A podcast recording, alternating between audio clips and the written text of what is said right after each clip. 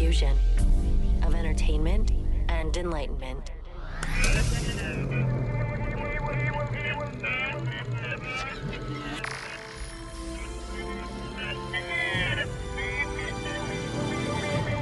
we will be able to speed up that day when all of God's children, black men and white men, Jews and Gentiles, Protestants and Catholics, will be able to join hands and sing in the words of the old Negro spiritual, free at last, free at last. Thank God Almighty, we are free at last. Now is the time to rise from the dark and desolate valley of segregation to the sunlit path of racial justice. Now is the time to lift our nation from the quicksands of racial injustice to the solid rock of brotherhood. Now is the time to make justice a reality for all of God's children. And I've seen the promised land. I may not get there with you, but I want you to know tonight that we as a people will get to the promised land. Dr. Martin Luther King has been shot and wounded, possibly critically wounded, in Memphis, Tennessee this evening. Dr. Martin Luther King, the apostle of nonviolence in the civil rights movement, has been shot to death in Memphis, Tennessee. all points bulletin for a well-dressed young white man seen running from the scene. Running from the scene.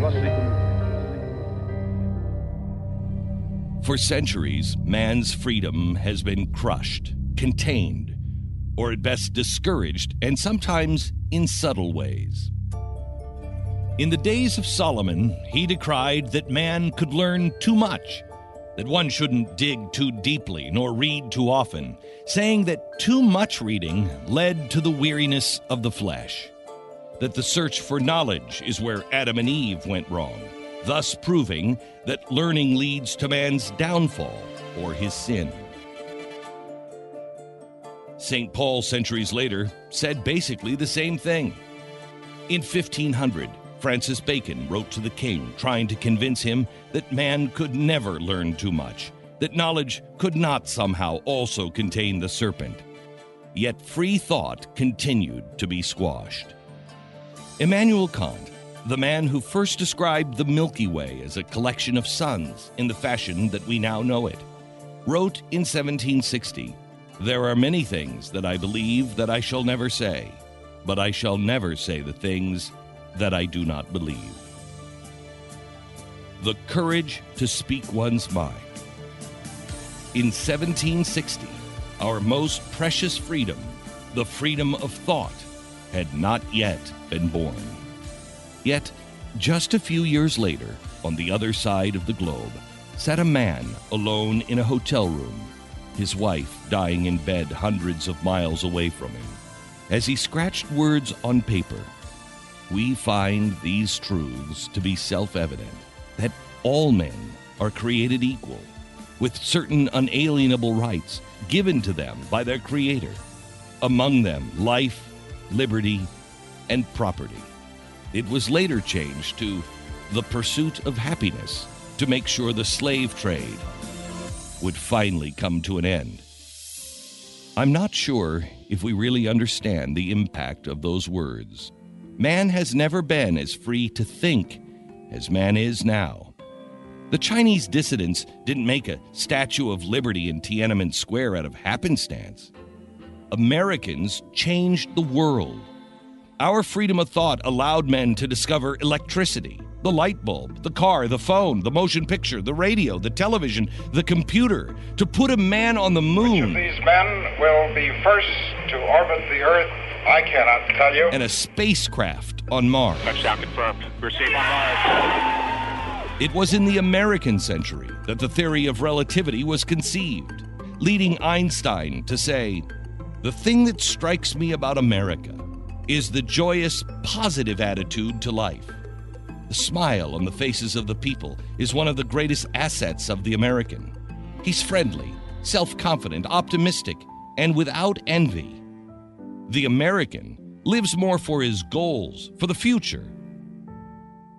Life for him is always becoming, never being.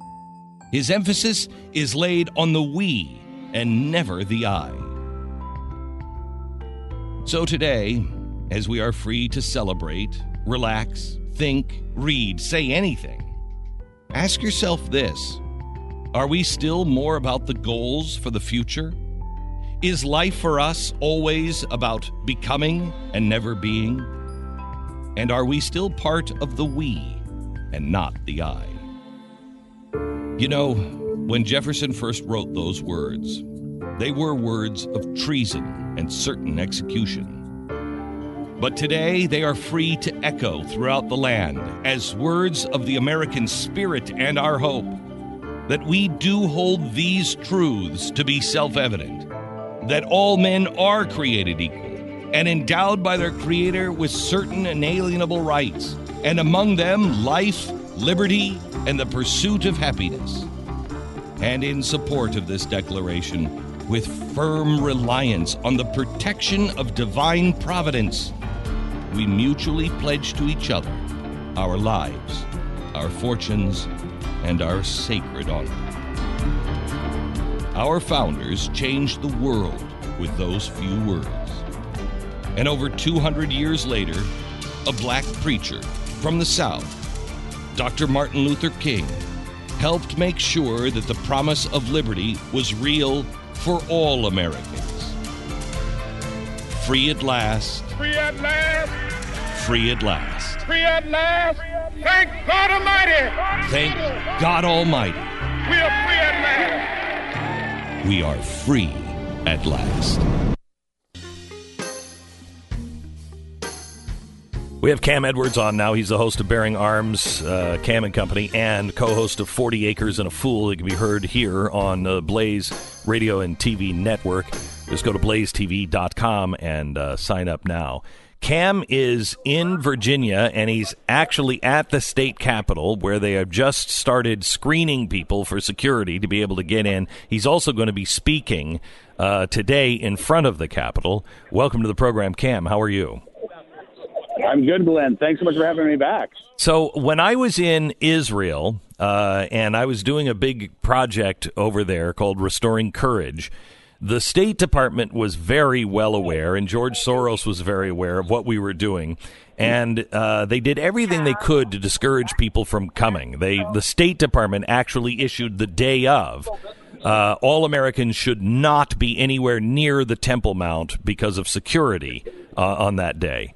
I feel like the same thing is being done uh, in Virginia. Is there a real sense of foreboding and danger there, or do you think this is hype? You know, honestly, Glenn, I got to tell you, I mean, there are tens of thousands of Virginians that are downtown right now, and and the the mood here is is not one of fear and foreboding. You've got a lot of folks with smiles on their faces. They're energized to see their fellow gun owners. I talked with folks from Lebanon, Virginia, which is about a six hour drive from Richmond. They headed out last night and arrived. There are uh, folks coming in from all across the state and really even, you know, all across the country. I talked to the gentleman who drove up from North Carolina, not to start any trouble, but because he wanted to stand with Virginians in support of their Second Amendment rights. And, you know, so far that that is what we have seen here. There are several thousand people on the grounds of the state capitol. Uh, there are far more surrounding the uh, the state capitol outside of that security perimeter. Uh, but everybody has been peaceful. Everybody has been uh, uh, calm, and everybody is is hoping to send that that that message to Governor Ralph Northam that uh, his gun control agenda is a huge mistake, and Virginians want no part of it.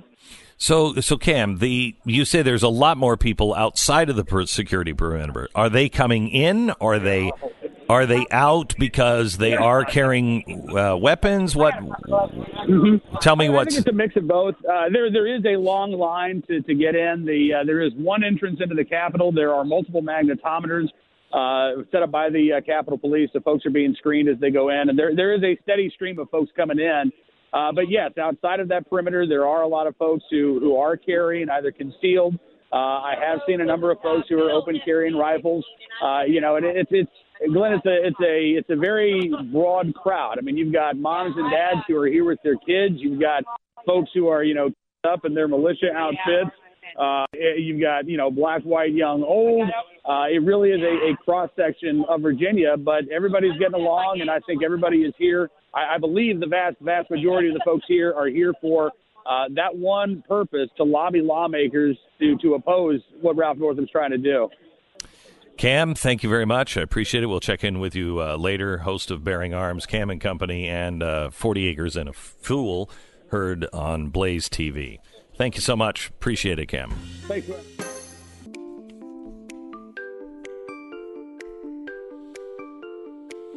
Alan Dershowitz is going to join us here in just a couple of minutes uh, with the latest. He is and he's been appointed uh, to the Trump team for impeachment. He's said some things that I guess are very controversial. I don't see the controversy in them, but uh, we're going to talk to him coming up in a second. First, let me go to George in Virginia. Hello, George. Welcome. Hey, good morning, Brian. Uh, my dad's name was Glenn. He died at age 100, and I wow. still miss him every day. Wow, thank you. Anyway, uh, I marched with Martin Luther King back in August of 1964, and uh, you, if you were back in that era, he seemed fairly radical, but compared to today's today's no. people, he would have been thrown out. He wasn't nearly radical enough. But yeah. would you like to know what he told us when uh, when we marched with him? You you marched with him. Yeah, back in 1964, the uh, Democrat uh, convention, presidential convention, was in Atlantic City. I was a waiter in Atlantic City. One of my one of my black waiter friends said, "George, you want to do something uh, interesting today?" After we get off, I said, "What are we going to do?" And uh, he said, uh, "Dr. Martin Luther King is in town. Uh, I'm going to go and we're going to march with him. You want to come?" I said, "Yeah." He said, "A uh, little caveat here: you might get hit on the head by a club." I said, "Well." I won't like that. Anyway, he said, you have to obey the rules. And I said, what are they? And he said, well, Dr. King will give them to us. So the rule, first thing they said, do you have $2 in your pocket? If you don't, we'll supply them. And that was because you couldn't be arrested and uh, charged with vagrancy if you had at least $2. Mm. And uh, he told us no profanity, no vulgarity on our signs. And if we got hit, we weren't allowed to hit back. I thought, oh, that really sucks. Yeah. but any rate, uh, it was uh, there were probably 200 or so of us, and it was uh, it was a memorable experience. You a white guy? Yeah, I'm white. Yeah. A 76 year old old white guy. Wow. and, how you feeling about that now, huh? Because it's well, old white guys that know, are the problem. I'm, I'm supposed to be in Richmond today with my with my people, but uh, my doctor, I have bronchitis, and mm. uh, I don't know how I got it, but I'm usually very healthy. But he said, you go down on Monday, you'll come back Tuesday and die. So wow.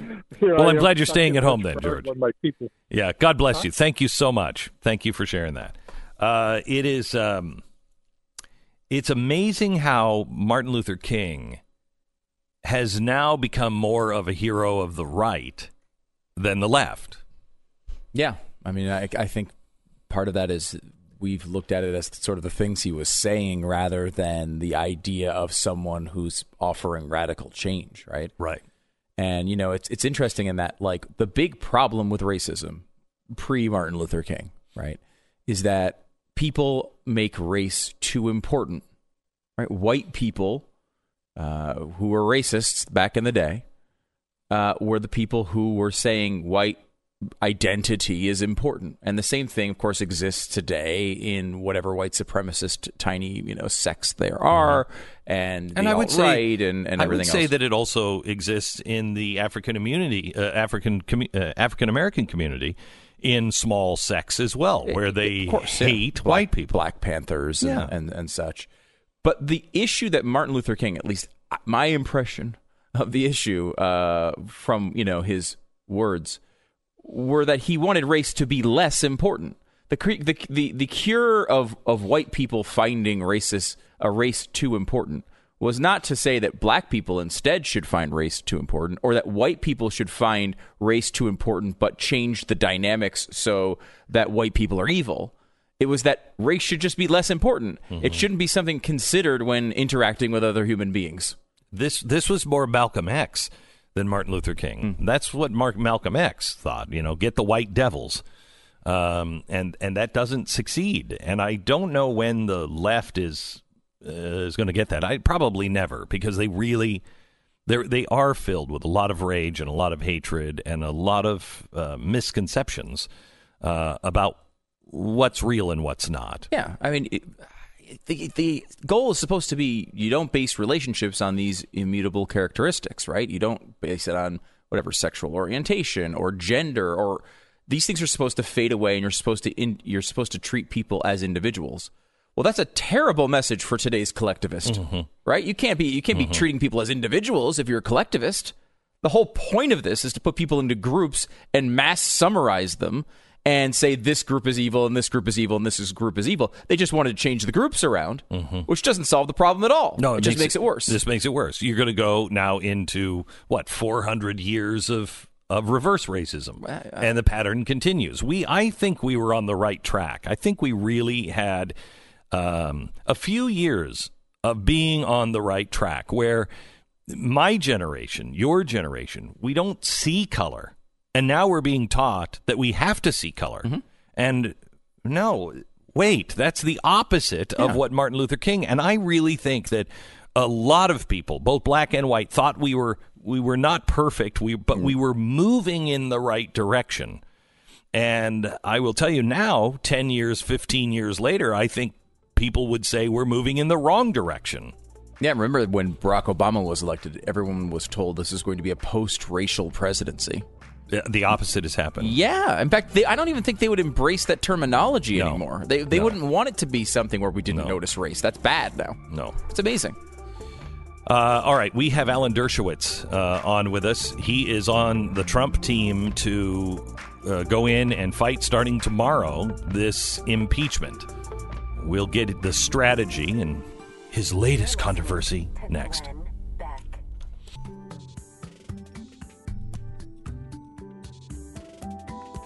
He absolutely is entitled to the best constitutional defense he can get what he's not entitled to is Alan pretending like he's some sort of neutral observer instead of what he is, which is Donald Trump's lawyer. For some reason, you don't want to admit that, and and I, that that's that's up to you. But you are sort of you are pretending that there is some sort of perfect constitutional sweet spot. It doesn't have to be a crime but it can't be uh, simply being a bad president, that there is some magical area in there that is an impeachable offense. And I think straightforwardly that abuse of power, it's the, the, the, framers recognized it. That's what's the issue in this case. And the senators are perfectly capable of determining whether what the president did is a violation of his oath.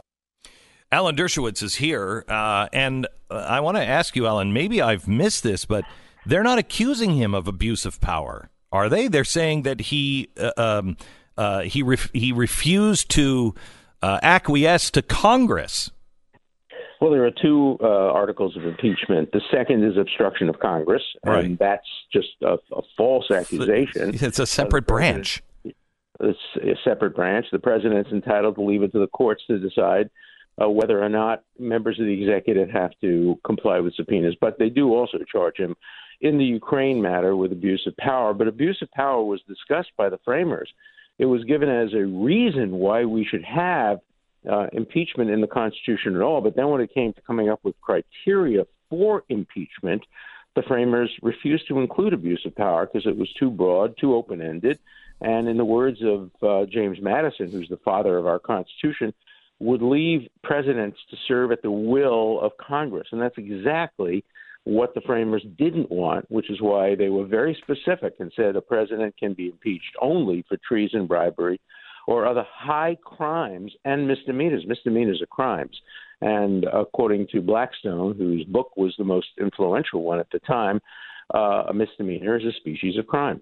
We think of it now like jaywalking, but that's not what it was meant at the time. No, misdemeanor. In fact, At common law, there was such a thing as a capital misdemeanor. A per- person could be executed. For example, if somebody shot the king's deer uh, in the king's park, that would be regarded as a misdemeanor, but uh, he could lose his head over it. It's just that his blood wouldn't be tainted, his family wouldn't be suffering, but because it wasn't a felony. But thus, misdemeanors could be very, very serious. They also included um, things like maladministration, but uh, the frame is explicitly rejected. There was actually a vote on maladministration, and it went down, I think, uh, nine to two or something like that. And then the person who offered that amendment withdrew it and substituted high crimes and misdemeanors. I've now read, I think, every word of every framer um, debating impeachment. And I've also, of course, read the Federalist Papers, and I've read um, the statements made by the lawyers in the trial of Andrew Johnson, and I think I'm, I'm pretty well prepared to uh, help inform the senators. Uh, Jeffrey Toobin seems to think somehow it's a sin for me to um, be presenting my case to the Senate because I'm not um, involved in every aspect of the um, of the trial.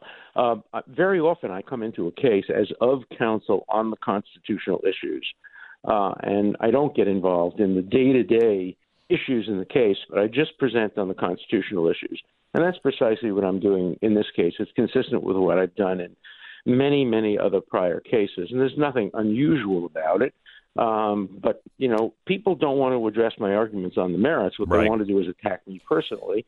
And that's what's happened in this country. Everything's become a personal attack. People won't talk to me, people won't engage with me because they think I'm representing the and, devil and I'm the devil's advocate. And you are still uh, a liberal Democrat. It, I mean, liberal Democrat, right? I mean, it's yes, not, yes. it's crazy. Um, all right, L- let me ask you on abuse of uh, abuse of power. If, they're charging abuse of power um, in the Ukraine, uh, they're saying basically that they he was uh, trying to withhold money, et cetera, et cetera.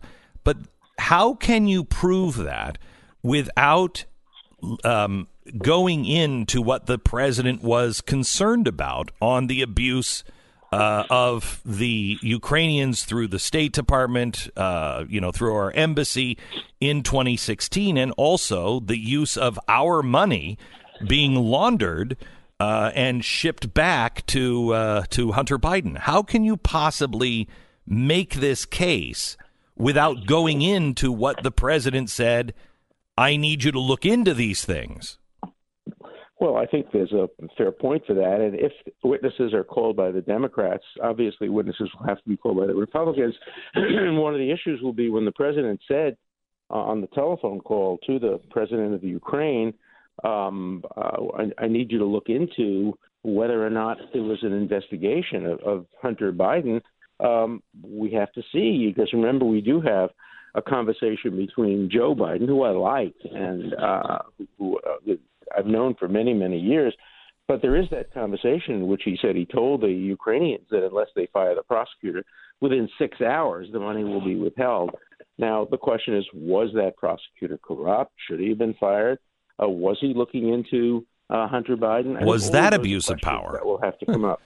right. and that will have to be look, I don't think abuse, abuse of power is a constitutionally impeachable offense, regardless of who does it. I don't distinguish between Democrats and Republicans. Um, but I think that all these things would have to be looked at, and the trial would be interminable. It would take forever if witnesses are called. But if that's what the Senate wants, excuse me, they have the authority to do it because they make the decisions. So wouldn't to, um, yeah. wouldn't abuse of power be like what Nixon was doing, using federal agencies for his own. Wouldn't abuse of power be Barack Obama with the the IRS or his administration with the IRS? Well, with Nixon, he committed crimes. Um, at least he was accused of committing crimes. That is, paying hush money to witnesses. Um, he, he was accused of telling his associates to lie to the FBI, of erasing a tape. All of those would be criminal if they could be proved whereas what's alleged against uh, President Trump is not criminal. If they had criminal um, issues to allege, you, you can be sure they would have done it. If they could establish bribery or treason, they would have done it. But they, um, but they didn't. They instead used this concept of abuse of power, which is so broad and general that any president could, as you say, any president could be charged with it. So is it is it accurate to describe the impeachment because um, I don't think a lot of people even understand how this works. But um, you know, on a very surface level, that what the the House did is almost like a grand jury. That's right. And then it's passed over to the Senate. Now, can right. they continue to add new things? For instance, this Lev Parnas stuff, which I find in- interesting at best, uh, but Yeah. they uh, can they continue to evolve the charges? Well, they can add new evidence of the original charges, but they can't add new charges, Charges. without going through the impeachment process in the House. And, you know, that's so Lev Parnas would be a hard case because to the extent he's alleging something different, that may be require going back to the House. To the extent that he's simply allegedly adding evidence to what's already been charged, then it probably wouldn't have to go back to the House. But, you know, these are issues that would have to be determined by the House and the Senate because the Constitution doesn't lay out the procedures. It just says the House shall be the sole judge of impeachment and the Senate shall be the sole judge of conviction or acquittal. And what is the role of of uh, the Chief Justice? no one knows. Um, it, it's more than symbolic. I mean, he's put there only in case of presidential impeachments. Now, you can argue one of the reasons he's there is because the um, uh, president pro temp of the Senate uh, Is vice- is in the line of succession Right. the president, so he shouldn't be there. But I think there's another reason. I think they wanted to add a judicial element to so important a job as as removing a duly elected president. So I think the chief justice has some role to play, but what exactly it is, nobody is sure. What are the things that we should be watching for, uh, Alan, from both sides? What are the things that think- will show us one way or another which way this is going? Well, I think the questions from the senators and the questions from the House managers, I'm looking forward to those questions already. Uh, the media, some in the media, particularly in the hard left media, are predicting that I will be devastated by the questions. I, I, I, I assure you, I'm going to be very well prepared for any question that's asked me. I've argued 250 appeals over a 50 year period. I've never been asked a question during that period of time that I wasn't prepared for, and I intend to be prepared for uh, the questions here. Whether my answers suffice or not is going to be up to the senators, but I will be prepared. So, are you going to be testifying, or are you going to be advising? Because gonna you're be not. No, I'm going to be arguing. Arguing. I'm going to be making the argument on the constitutional issue. I'm going to be presenting to the Senate an argument as to why the Constitution doesn't permit the conviction of Donald Trump based on these two articles of impeachment. And is this of counsel on the constitutional issue? is this much different than the role you played with O.J. Simpson, where you, if I remember right, you had a specific part of the trial you were taking right. taking on, right? So, is there any Well, that's difference? Exactly right. I hadn't thought about that. That's exactly an analogy. In the O.J. Simpson case, I came in and uh, made arguments, uh, specifically arguments that related to the appeal. Somebody on CNN yesterday compared me to um, a special teams player uh, in the Super Bowl. That's a fair point. I mean, I'm going to come in and maybe kick the extra point or kick the field goal that hopefully wins the game. How do you feel about the team that the president has assembled, and and if you've had any kind of look into what they're doing, and do you feel confident that they they are going to be prepared? It's a team of excellent, excellent lawyers. Um, uh, Pat Cipollone is a first-rate lawyer. Uh, so is Jay Sekulow, and of course um, uh, Ken Starr, uh, Pam Bondi. Um, the rest of the lawyers I really don't know, but I have a high level of confidence in the lawyers that I know. Wasn't uh, Ken Starr, Stu? Wasn't wasn't he? I mean, I thought he was making statements against uh, Donald Trump this whole time. Why I don't know. was he was making statements against Bill Clinton? He was the chief prosecutor, the special counsel. no? I remember. Yeah, I remember that, but I think recently I don't remember him. I don't remember that. Yeah. Okay. All right. Could be wrong. Uh, Alan, thank you so much, and uh, best of luck. When will we be seeing you? Uh, Probably Friday, but we can't be sure of the schedule. We'll know better tomorrow. okay. Thank you so much. Appreciate it. Take care, Beck. You bet.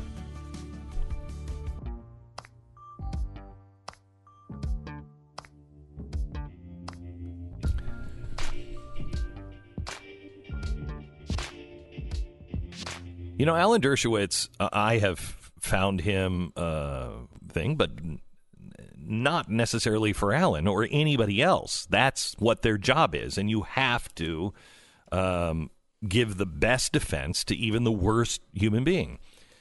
but I've found him credible, and especially now, if you remember right, he was writing his book on the impeachment of Trump, but it was impeachment of Clinton.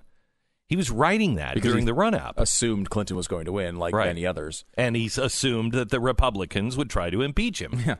Which I don't find credible, quite honestly, because the Republicans don't have a spine.